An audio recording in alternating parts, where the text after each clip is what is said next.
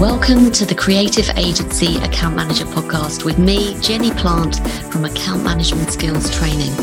I'm on a mission to help those in agency client service keep and grow the existing client relationships so their agency business can thrive.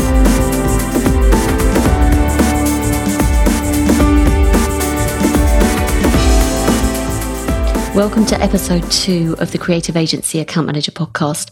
Today, I'm thrilled to speak to Tina Fegent. Tina is a marketing procurement consultant with 28 years experience. And the great thing about Tina is she's worked for agencies, but also for clients. And she's going to tell you a bit about that. There are loads of golden nuggets for you in this episode, and I really hope you enjoy it.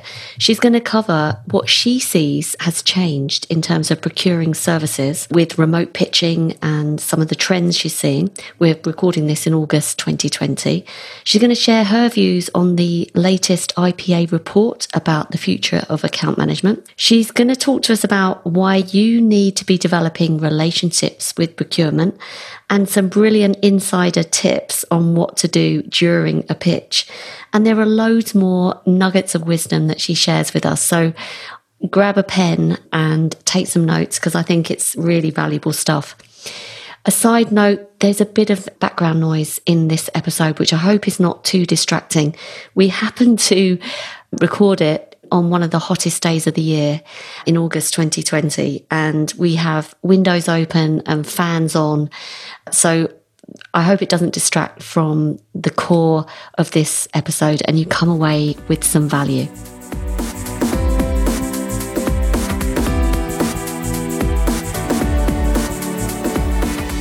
All right, well, I am thrilled to have as my second guest Tina Fegent, who is a marketing procurement consultant with over 25 years experience. And I first met Tina probably a couple of years ago. We had a few coffees together, didn't we? But the moment that I remember the most was when we were walking into the IPA conference, business conference together. Yeah, yeah. It was like being with a rock star. Everyone was like, Tina, Tina, Tina. Like, I said, you're so popular.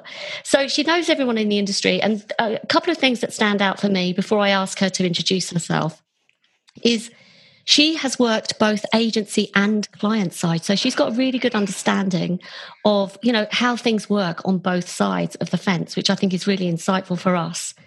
The second point is she's very active in the marketing procurement community. And she's sort of got leadership quality. She's always posting articles. She writes for Campaign magazine. So she really shares her voice and lends her voice. So she's very inspiring. I've already listened to a couple of podcasts with her before. Super impressive. And yeah, I'm really excited about getting her views on things and just diving into the interview. So, Tina, welcome. Thank you, Jenny. That's all right. Perhaps you could spend a couple of minutes just introducing yourself, anything that I've missed. Thank you. I was honoured to be the second guest on your podcast. So, no, thank you for the, the kind intro. So, yeah, I've got sort of over 25 years. Actually, I've got 28 years experience, but that makes me sound a bit old if I'm going towards 30 years. So, yeah, of the first in marketing procurement when I worked for Cellnet, which I don't know if your listeners will know that is. That's now uh, Telefonica. And I got there, and again, for the older generation, I think the user guides for mobile phones used to be really big and massive. And I got there, the agency, the advertising agency was buying them. I was like, oh, from a procurement point of view, you know, can I look at going buy them direct? And it's like a 50% saving. So that's why I got into marketing procurement. And at that time, hardly anybody else was looking at marketing procurement globally. I think the guys at Guinness were and NatWest were. So yeah, so I've always been in procurement. I luckily I specialised first specialised in marketing and then worked for Smith Beecham. So I bought Ribena and vending machines for Lucozade. Uh, and then I went to Orange and had a fantastic time there. People got my Orange number, and I can't bear to move away from the Orange EE network. And then I went to work for two advertising agencies, Grey and so as commercial director. So quite an interesting quite a shock actually to work uh, agency side and never worked so hard in my life but great insight from I was commercial director and I sat in my own consultancy 14 years ago actually actually to begin with for agencies but it's involved to work more with clients and that could be CMOs could be pitches could be reviewing the whole agency base, mentoring, do a lot of mentoring for marketing procurement people, and actually do a bit of agency work as well. And obviously, you and I have worked recently uh, on a client, so looking at tenders, doing training and stuff like that. I chair the CIPS, our trade body for those who are interested, is called CIPS the Chartered Institute Procurement Supply, and I chaired the marketing group there. The average was a couple of months. So yeah, so I've been doing it for over 20, 25 years now. Uh, it's so impressive. And I think what we forgot to mention, which I was hoping you would, but you were voted one of the most powerful people in advertising. You were the first marketing procurement person to be voted most powerful by Campaign magazine, right? Yeah, really, I was really touched. 2017 to be included in then I've been there every year since, and I think last year I got a good egg rating next to me. So really great from a procurement point of view that the you know the trade press thinks actually, and, as you said, you know, I do spend quite a lot of my time talking about good procurement, you know, and well done, honestly. Before I get on to the questions, there was just something you said there that you were brought in by a couple of agencies to be commercial director. And just for those maybe agency leaders thinking about, is there a need for a commercial director that has a better understanding of procurement? So, can you talk a bit about what your role actually was in that commercial director role? Yeah, I think it's a great question because actually you've got FDs, and you know, if you've got FDs, why do you then need a commercial person. But I think in my two roles, I just got a different slant. And I think, you know, you are facing procurement more and more as an agency. And I think agency land can be very negative about procurement, you know, because they don't want them there. So I think FDs, rightly or wrong, we have, haven't always got the relevant experience to know how to work procurement, often more internally focused. So I think my roles were both internal and external when I was agency side. And actually, I've been surprised how there's still quite a lack of procurement people agency side. But actually, if you need to have people understand who they're facing to client side. And I think, you know, it's not just about doing fees, it's about doing quarterly reviews, quarterly commercial reviews. It's being practical in your spend. And actually, if you've got a procurement client pushing that sort of stuff, to have someone agency side that is attuned to where procurement's come from, it is a different mindset for finance. So I do think agencies could look to invest in that support. You know, not necessarily a full time role, but I think increased level of understanding with procurement. And that's what my role was when, when I was agency side. It's really interesting you say that because I've been thinking about this for a long, long time. Agency leaders who go into a traditional kind of negotiation with procurement, my understanding is procurement people typically are very well versed in negotiation skills.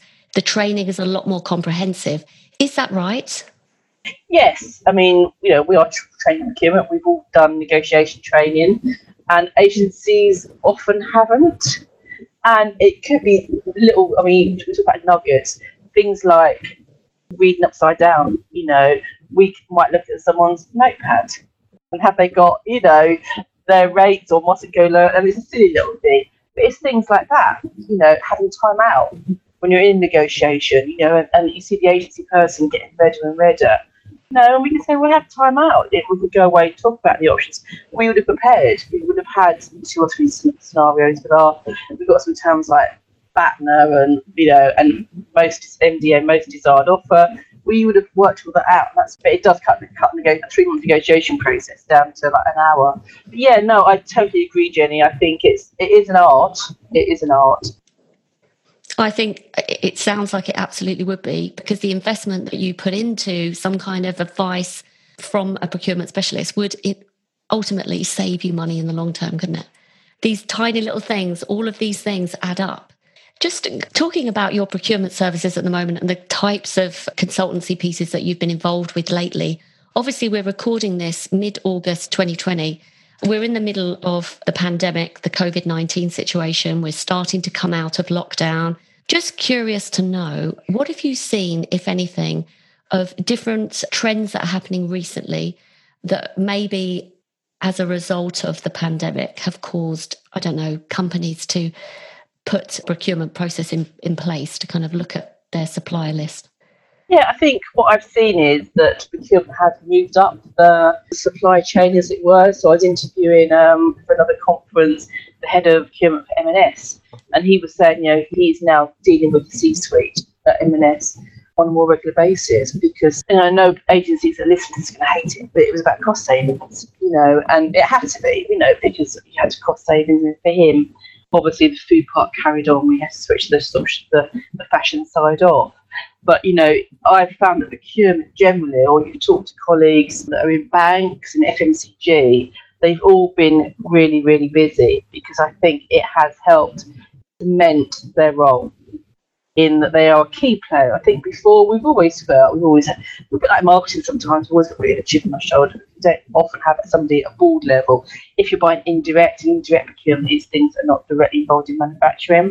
So procurement does spend spending direct. So if you work for Diageo, you'd be buying the, the oats to make the Guinness and the tin cans indirect will be marketing, HR, IT services. So obviously marketing tends to sit in indirect procurement. And we're often sometimes not on the board. So I think what's happening coming out of this from a procurement point of view is it's elevated the role. And actually a lot of my procurement clients said they've never been so busy because people are coming to them there's been the recategorisation of suppliers. Again, the M&S chap was saying that he spent a long time prioritising their suppliers, tier one, tier two. And then what happens is there's a level above that for the pandemic that's critical. So, for example, we said pest control. Okay, it's not a marketing example, but actually, he would never put them as a tier one or a tier two supplier. But Of course, now, of the pandemic, they are now critical. So, it's, it's really interesting about how they categorise their suppliers. So, I think, you know, it's really been about elevating the status. I think it's made them think about strategic partnerships. But agencies have responded on the whole really well. There's been a few that I've heard that haven't done as great, you know, taking a month or two to bring other clients. But on the whole, you know, agencies I think have really stepped in. And again, we use the word partnership. It's a word that we hate and agencies love it. But actually, I think we have seen a lot of partnerships really come to the forefront where those key strategic relationships with the clients that are continuing to invest or maybe having to cut back but make the money work a bit harder because there's no point in going obviously in outdoor cinema when no one was around.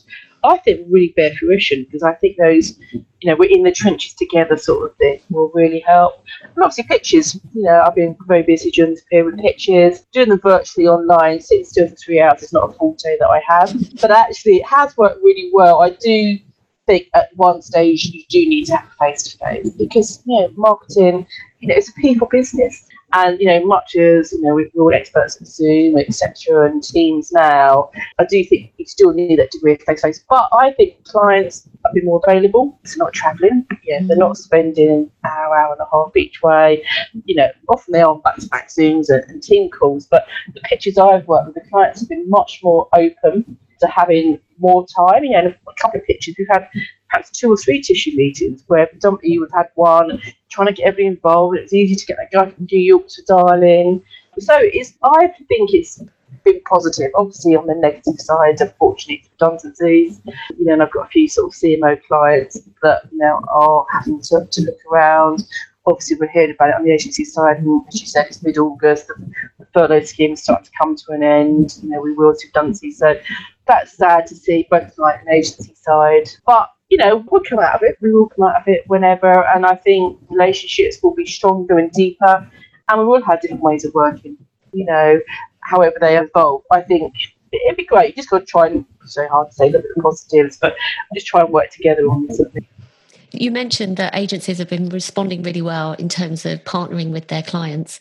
Can you give us a couple of examples? Have they been sort of more flexible with payment terms or I don't know, just stepping up to offer more advice or more direction? What kinds of things have they been doing differently? Yeah, I think I think it's all of that. It's you know, it's hard when you've got clients saying, look, we're going to spend five million on media, but it might be five, it might be two and a half, it might be one. So let's go through some more modelling, for example, on the media side.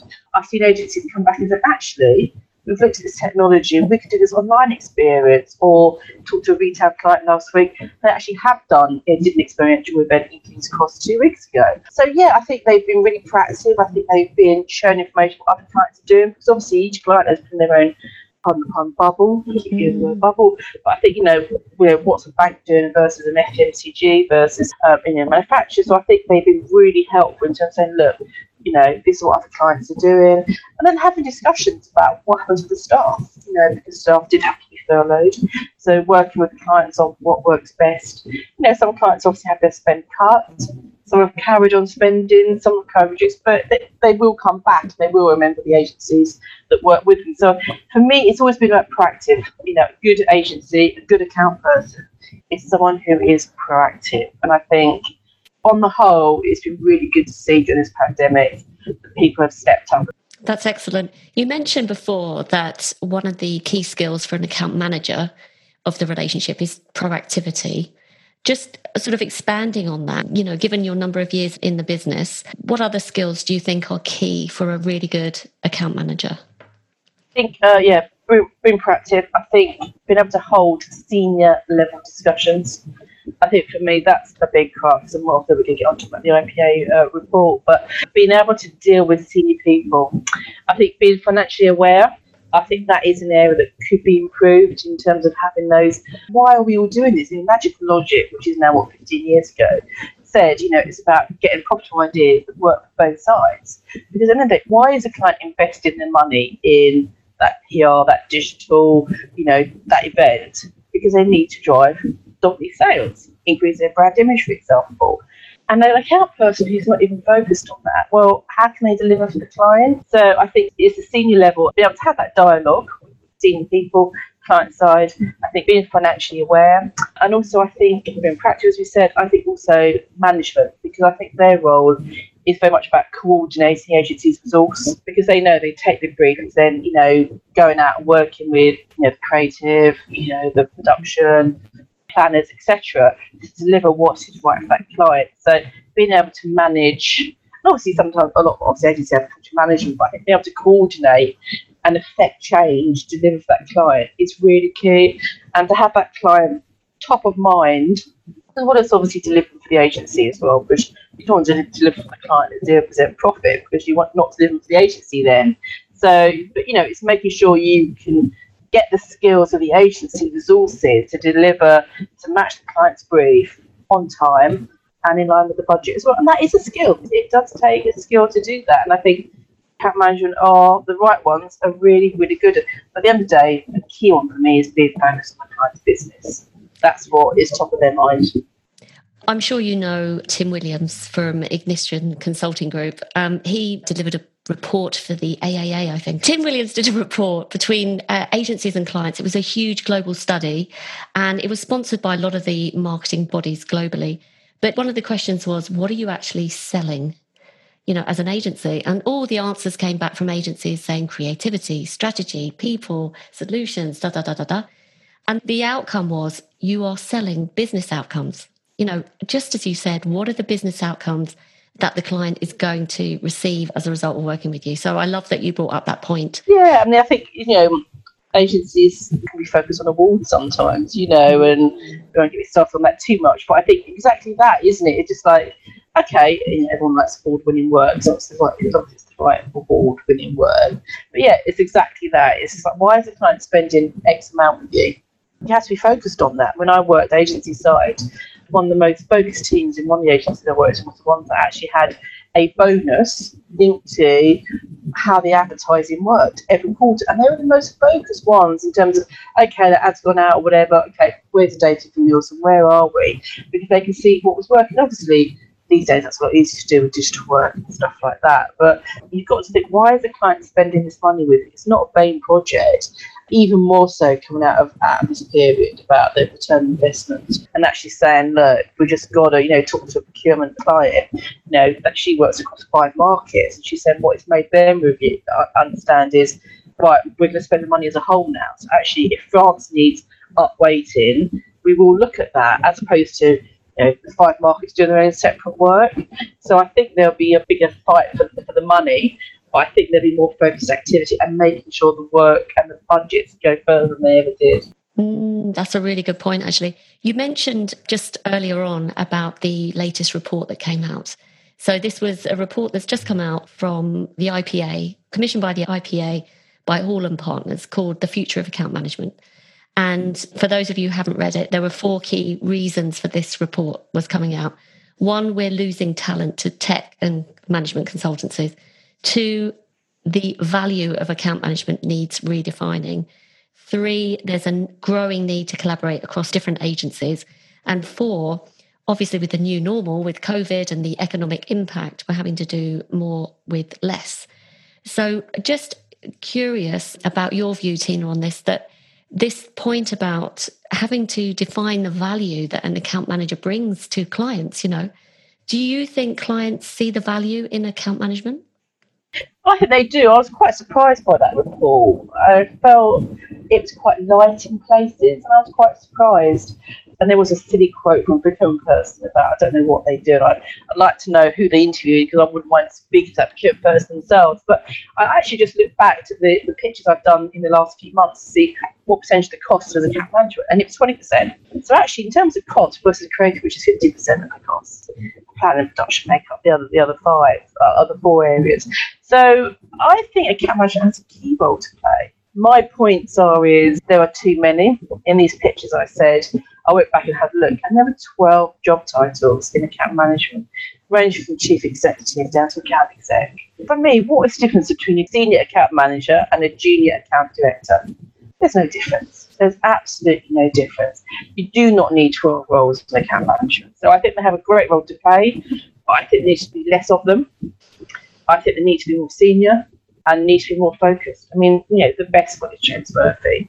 You know, I've got his number on my mobile phone, and you know, you see him with clients, and he's on it. He knows it. You know, he's in with the C-suite. I mean, okay, he's politics, you know, because of who he is, but you know, he's on it with the clients. But yeah, I can still ring him up and have discussion you know, about their fees, about of the team, stuff like that, and have a bit of a laugh as well. But you see him interacting with clients, and actually, why do you need? Yeah, you know, there are other obviously good people he's worked with at other agencies, in case anyone were listening. But we've got him, you know, and the support of one or two others. Why do you need six different people in account management? You know, unless I know, you know, poor account exec on 40, 45 pounds an hour is arranging the meetings and stuff like that. And client lunches from friends when they all go back into the offices. But I think they have a, they, they have a great role to play. I do think the IPA report underplays it. I do think they missed a few bits. Because I think it has a great role to play. I think they need to be more commercially aware. Um, again, we said the last question about the outcomes. I think more focused and be able to have those single level discussions. Mm, and asking the right questions, presumably. Yeah. Because I think uh, one of the things I hadn't realised was that the chief brand officer for P&G, Mark Pritchard, said, I think this was a couple of years ago, yeah. that they wanted less account managers for their agencies and more creative. It seems to me that the account management generally is in the spotlight right now, isn't it? Yeah, I'm, yeah, I'm surprised though, because mm. I, I think it has a great role to play. And I just wondered what the premise behind the uh, IP, because obviously, if you look when they did the study in that, it was end of last year, and okay, I think they do acknowledge that things have changed. But for me, I you know I was quite surprised because actually I do think I've always felt a and I sh- and I know my counterparts do, has a great role to play. We would just often question, obviously, the number of roles, they rate. Obviously, sometimes do you need so many? More about their value and their contribution, not about their role.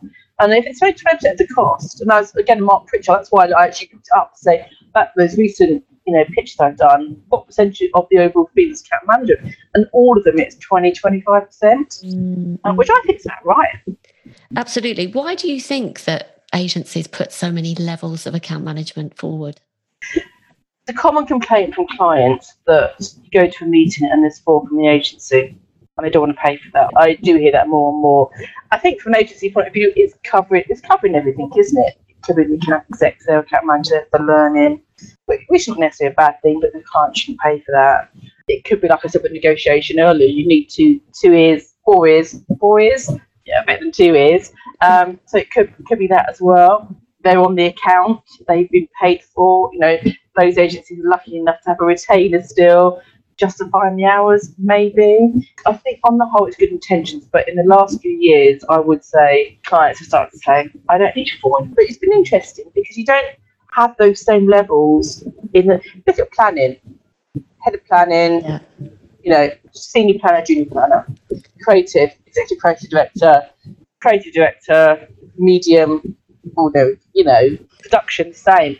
You know, so I think it's come out of we've got that salary. Oh, they're not junior account manager. They're not senior account manager now. Junior, so giving people pay rises, and I think that's why it's blossomed in terms of the 12 different job titles. I think you're right. I think some agencies use it as how we're going to have a promotional pathway for you, and we create these different levels so that you feel that you're progressing in your yes. career.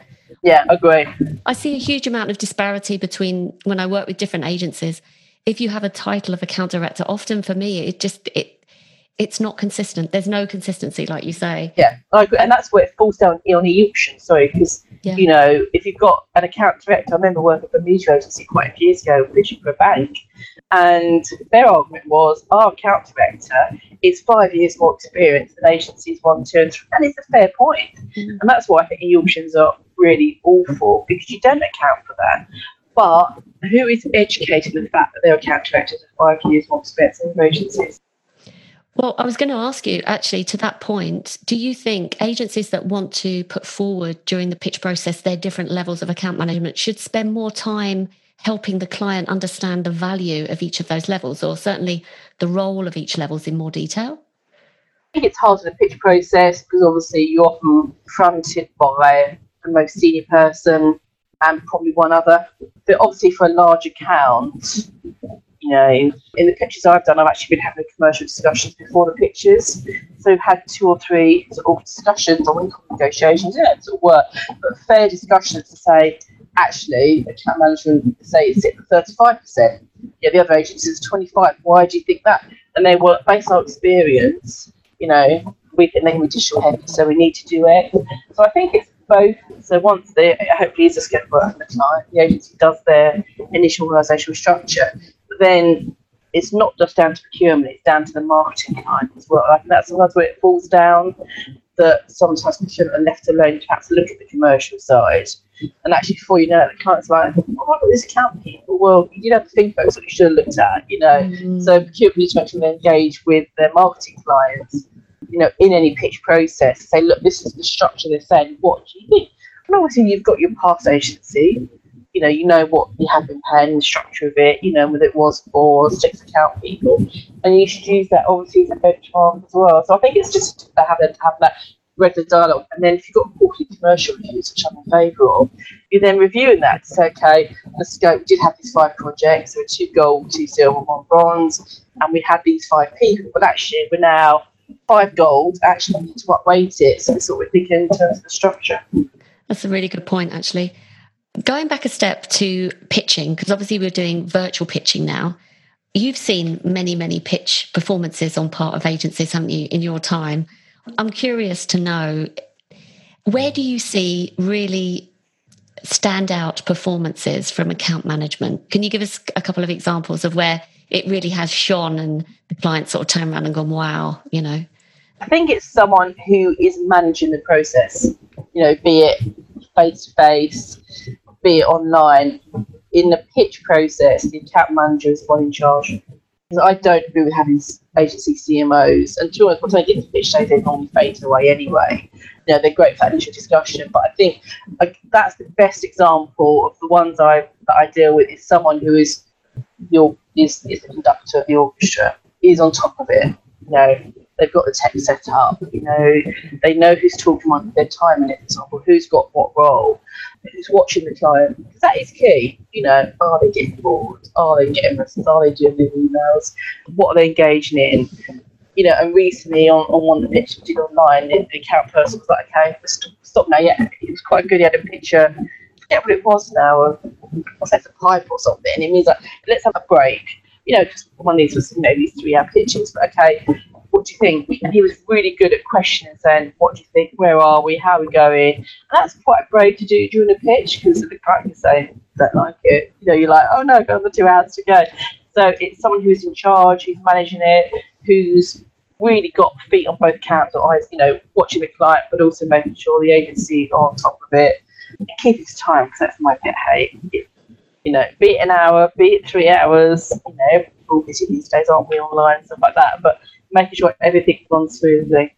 Um, most clients as well have done their research, you know, and I think especially that's sometimes true procurement because, you know, I say to agencies, have you looked up procurement person on LinkedIn? We need to know your audience. And actually, if you know that Johnny, who's at client X, used to work at client Y, bring up your mate at client agency Y and say, look, do you know Johnny?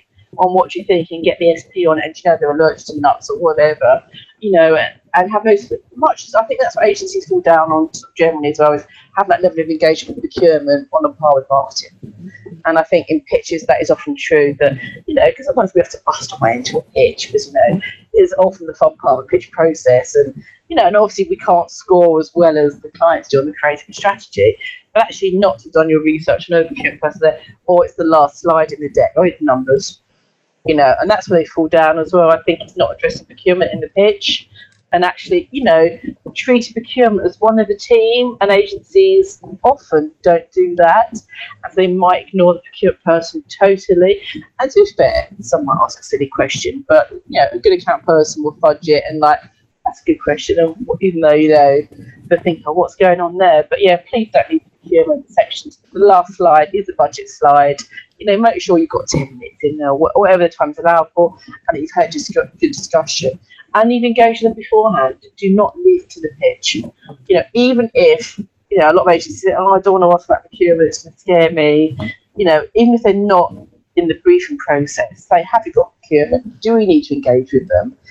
Get it over and done with. You know, and if they are one of these procurement people, it's all about you know the computer says no, and it's all about cost, cost, cost. At least you know that. and actually, because it forms part of your view of the client, and the procurement shouldn't be the lead, obviously, they should be their support. But if it is a very cost out driven client, you might not have got that from the marketing people. And actually, if you then meet the procurement person, lead up to a pitch, and think, oh, okay, we're getting to a message here, then you can make a call and say, look, we're getting some buyers we don't particularly like you know, and actually go back to the market or the client say, can we just suss that out? So I think engagement early, as soon as you can, in any pitch process as well.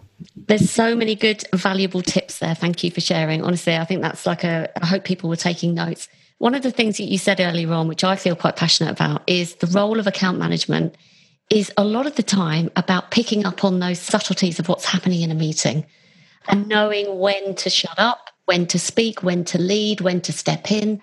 So I'm really glad you brought that bit up because that's the kind of softer element that gets so overlooked and so taken, you know, for granted or feeling like that's not really important. But for me, I suppose throughout my career over 30 years, it's the one thing that I've witnessed time and time again is where an account manager pays for themselves, you know, it's knowing what to do. It's that having that sensitivity. Yeah. So that yeah. was a great point. Thank you. And learn to read upside down. Yeah, that's so another can, one. Yeah, read, read, read. I'm not being funny. I've got to work a, on my skills. Yeah, yeah, yeah. it's like, say if there's a scoring sheet, it's like any agencies listening, I hate you sitting next to me on pitches, but you should try. You should try to sit next to me on pitches because you'll be able to see what I'm writing. That's why I don't like it. Yeah, and I, I get it. You mentioned earlier on, and this is one of my questions was, I think for a lot of account people, there's a little bit of a not fear exactly, but wondering how to engage with procurement. And so you mentioned before, you know, make sure you know who they are, connect with them on LinkedIn, find out as much as you can, develop a relationship. Tell us a bit more about that and where you see the value of account management actually creating relationships with the procurement team. Yeah, I think it's not just in a pitch process. You know, it's it is for life, uh, and I think that's where that's why I see the biggest fall down for agencies is, and you know, we're part of the Spain procurement because they are, you know, everyone, is really busy, but they often get, you know, get involved in pitch, and then obviously agencies don't often then see them. So my biggest tip for agencies, well, the second, you know, the first one I said, engage them early on, look up on LinkedIn, let them see you look them up on LinkedIn you might be getting scored on it. You never know. I'm not saying you would be, but actually, oh, get it on LinkedIn. Oh, they do. Clients do talk about that sort of thing. Oh, did you get that box of biscuits for the pitch? I didn't to the procurement person. And I know we have an ethics register. We're not allowed desktop biscuits. The desktop, we do miss our biscuits. We miss our biscuits and we miss our notepads for agency pitches. Noted. Yeah, yeah. But, you know, treat the procurement person within the ethics you know, don't send them iPads at the presentation, for example. But I think look them up, do as you would with marketing, but probably be a bit more vocal about it. Treat them as an equal throughout any part of the process because they are as important as the marketing person. And then post pitch, have a level of engagement with them. And that's what agencies fall down time and time again. And I, for years, have said to any agencies I've worked with, have a procurement club have a procurement quarterly session. Okay, it could be a bit dangerous to get all your procurement clients in one room every quarter. But you know what? Hardly any of them have done it. And I just think you really miss a trick. Or when they, in the olden days, when we could go out and go to events and you know, seminars and I'm lucky to sort of get invited to them. And, you know, there's been some great ones. I really see a procurement person better. And I say to the client organizer, account manager, have you invited them? Sometimes they have, sometimes they just haven't. The Christmas party, okay, are we going to be the ones that sort oh, how much is that costing? And you have a joke about it, you know, if procurement's here, put the vodka away sort of thing. You know, and that's the sort of thing you do. So I think it's pre-pitch, get an SP on them, linking in with them, have that dialogue. But for me, actually, it's more important post-pitch, the ones where you can be in their mobile phone and they can ring you. Because actually, Johnny could leave Diageo and go to P&G, and actually, that agency was really procurement friendly, weren't they? I've got a really, oh, give them a ring. Oh, I need a favour, I just need to rate. And I think agencies have got better at it, definitely but I think there's still room for improvement. And like you know, for me, having that quarterly dialogue and having some, you know, get, people, yeah, they are really busy, but having something to get them out and say, right, come and understand how we do our process for eggs is invaluable. I absolutely love that, and that's invaluable for agencies. I think this is great advice. Thank you. I suppose also it's in the agency's interest, isn't it? If they did have those quarterly catch ups, it's also like a forum to be able to tell them what else is going on with their agency, what other services perhaps they've got. Maybe they've made an acquisition and they have more things to offer. Yeah, so, one of my clients, I do a quarterly commercial review program, and we also do agency management program where they score each other as well. But in the quarterly commercials, you know, we've got a fixed agenda, and it's what's new with you, and what's new with us. You know, one of my clients has been bought by somebody, talk about that in the meantime, the agency's actually been merged with another agency. I think you're exactly right, Jenny. You know, in okay, what's new? Let's look at the scope. Let's look at the results. Okay, what's proactive? So actually, if agencies say, well, actually, do you know, we've front of a copywriter for three months because you need to do this, or what about that? Can we talk about that? Or what's coming up? So it just gives you that, that regular dialogue. Absolutely. And like you said at the beginning, these people that are now on the maybe on the C suite, the chief procurement officers, they're going to know what's going on at the business level, aren't they? So that their whole procurement team are going to be updated on that. So it's a regular forum that agencies can have with their procurement contact to understand what's going on with the business. What are the business challenges? What's important? What are the strategic imperatives this year? And then they can look more forward thinking to think how are we going to develop our services in order for us to tackle those challenges for the clients. So yeah, totally agree. Whilst I think agencies should not be worried about consultancies because they haven't made the impact that everyone was worried about 18 months, two years ago, they are very good at that C-suite relationship and agencies do fall down on that, that they the man market, and I've seen it, I see it time and it's it's easy to do. You've got a client you've had for two, three, four years, people move but it doesn't take much to pick up the phone and get a cup of coffee. Want a drink? How are you doing? Can we just put something in the diary? And to have that regular dialogue. And that's what consultants are really good at. Oh, actually, you can help with this. Oh, we're going to expand to the US. Do you know anybody? Um, and being, being. Again, fantastic advice. Great reminder for agency account managers to think about that. I've been talking about this for a long time because – obviously you know this that in the landscape the accentures of this world are becoming hugely acquisitive aren't they they're acquiring the, the creative arms so i kind of thought to myself it's only a matter of time before these highly skilled more business consultancy type leads in management consultants are going to shine and be able to do the whole spectrum of services not just business consultancy, but all the way through to creative strategy concepts, you know, and all the tactics that come with it. So they haven't made the impact that you expected them to, though. That's interesting. Yes. Why yeah, I've, I've, seen it with a couple of clients. Have you? Can you give us an example? Well, yeah, obviously can't, can't remember names, but actually, you know, in terms of presenting in pitches, the overall package, and actually when it's come to it, actually really hard to fulfil or being cost prohibitive. Don't forget, consultancy is a lot more expensive than agencies. Mm.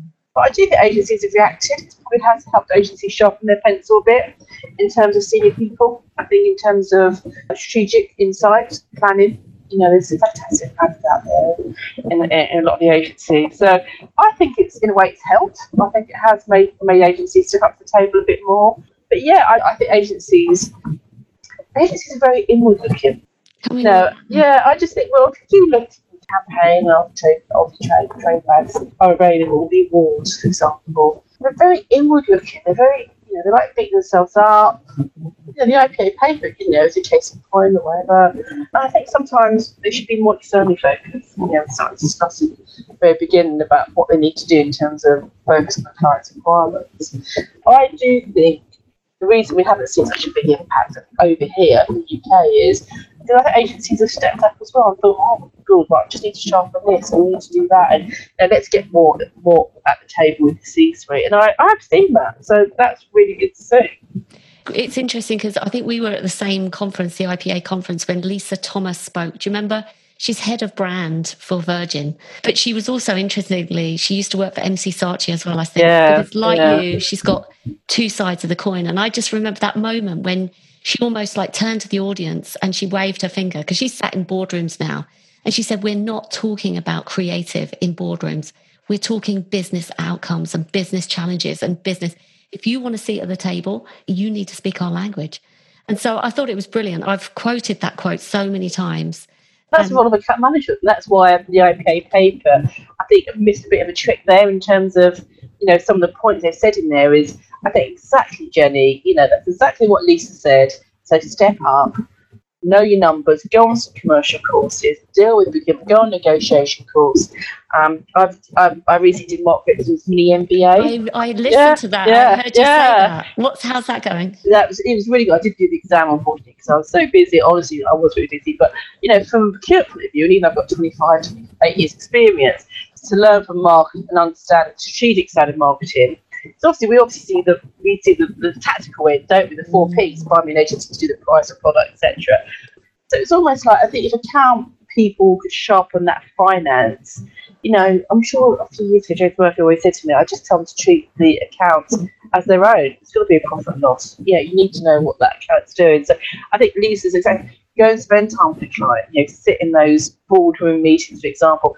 And that's what plays for account management. That's exactly what their role is, it's to translate that back to their organisation to say, look, they're really sugar because of COVID, because of supply demand. KFC, when they went out on they what the chicken issue last year, what can we do to help? You know, look how well Mother responded, for example, in terms of their creative work. So that's for me, that's why I think Cat Management has a great role to play. And Yarbu, to that procurement person, the IPA reports, I don't know what they do. So I like, where have you been? Planet Mars or something, mate? I think you mentioned this at the beginning. You said, I know procurement have a bit of a bad rap sometimes. And I suppose it's, you know, comments like that that have perhaps been taken out of context or, you know, highlighted in, in a place where they perhaps shouldn't. That it's a shame, actually, because you're right. And procurement are the ones that understand that commercial uh, side of the business, isn't it? Yeah. I think this is really valuable for agency account managers to hear. I really do, because you're absolutely spot on. I mean, do you have any other advice other than the stuff that you've mentioned already about, you know, talking strategy, thinking about the commercials, the business acumen that you need to acquire, perhaps looking at one of those, you know, the Mark Ritson. Do you recommend the MBA? So it mini MBA? Mini, and marketing, very good from a marketing point of view, but obviously not money wise. I mean, apart from segmentation. But I think it's definitely worth, that's one bit of advice I would say is look at investing. And I know the IPA uh, report is said about digital training. We're together at CIPS, our, our trade body, we've worked on guides with the IPA, which actually, again, they mentioned in the IPA report is top tips actually for marketing for agencies to work together. So we'll look at launching those in September 2020 to look at those. But I think for me, it's the commerciality. So, you know, invest in understanding the client's business and how to work with more senior people and be credible. Mm. And I think not have forward to go to a meeting, even if it is online, you know, be more deeper with your clients. I think as opposed to, well, we're 10%, we're 10%, we're 10%, that's what, you know, half day a week, isn't it? So I think, yeah, I think knowledge, knowledge and, you know, we call it from stakeholder management, you know, in terms of being able to deal with your internal stakeholders. I think account managers are very good at dealing with a myriad of people, perhaps be able to speak boardroom language, it's a different thing. I echo this as well. It's all about having a relationship development strategy and also confidence. You know, I train account managers, account directors, and one of the things that keeps coming up is this lack of confidence. So there's no wonder that they're not having a dialogue at that level.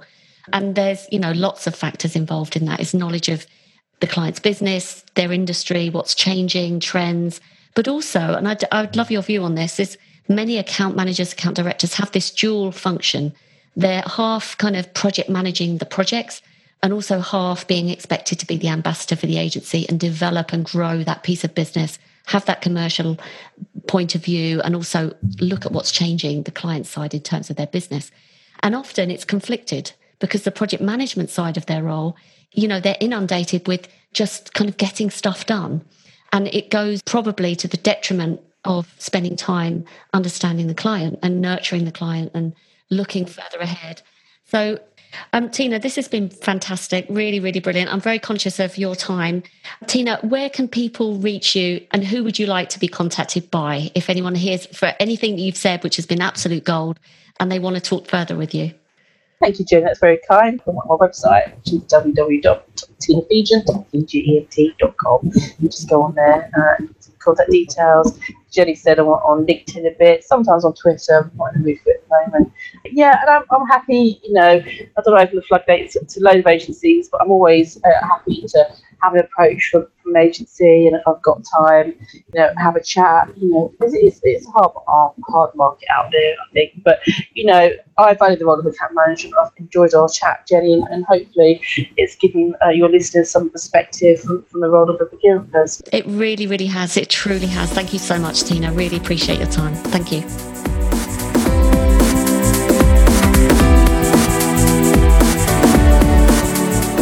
Hope you enjoyed that episode. If you'd like more details about how you can position yourself more as a trusted advisor with your clients, then head over to bit.ly forward slash account accelerator, where you'll have more information about a course I'm running. It's a three month program and it's to help you go from unpredictable project revenue to more predictable account growth and this is specifically for agency account managers.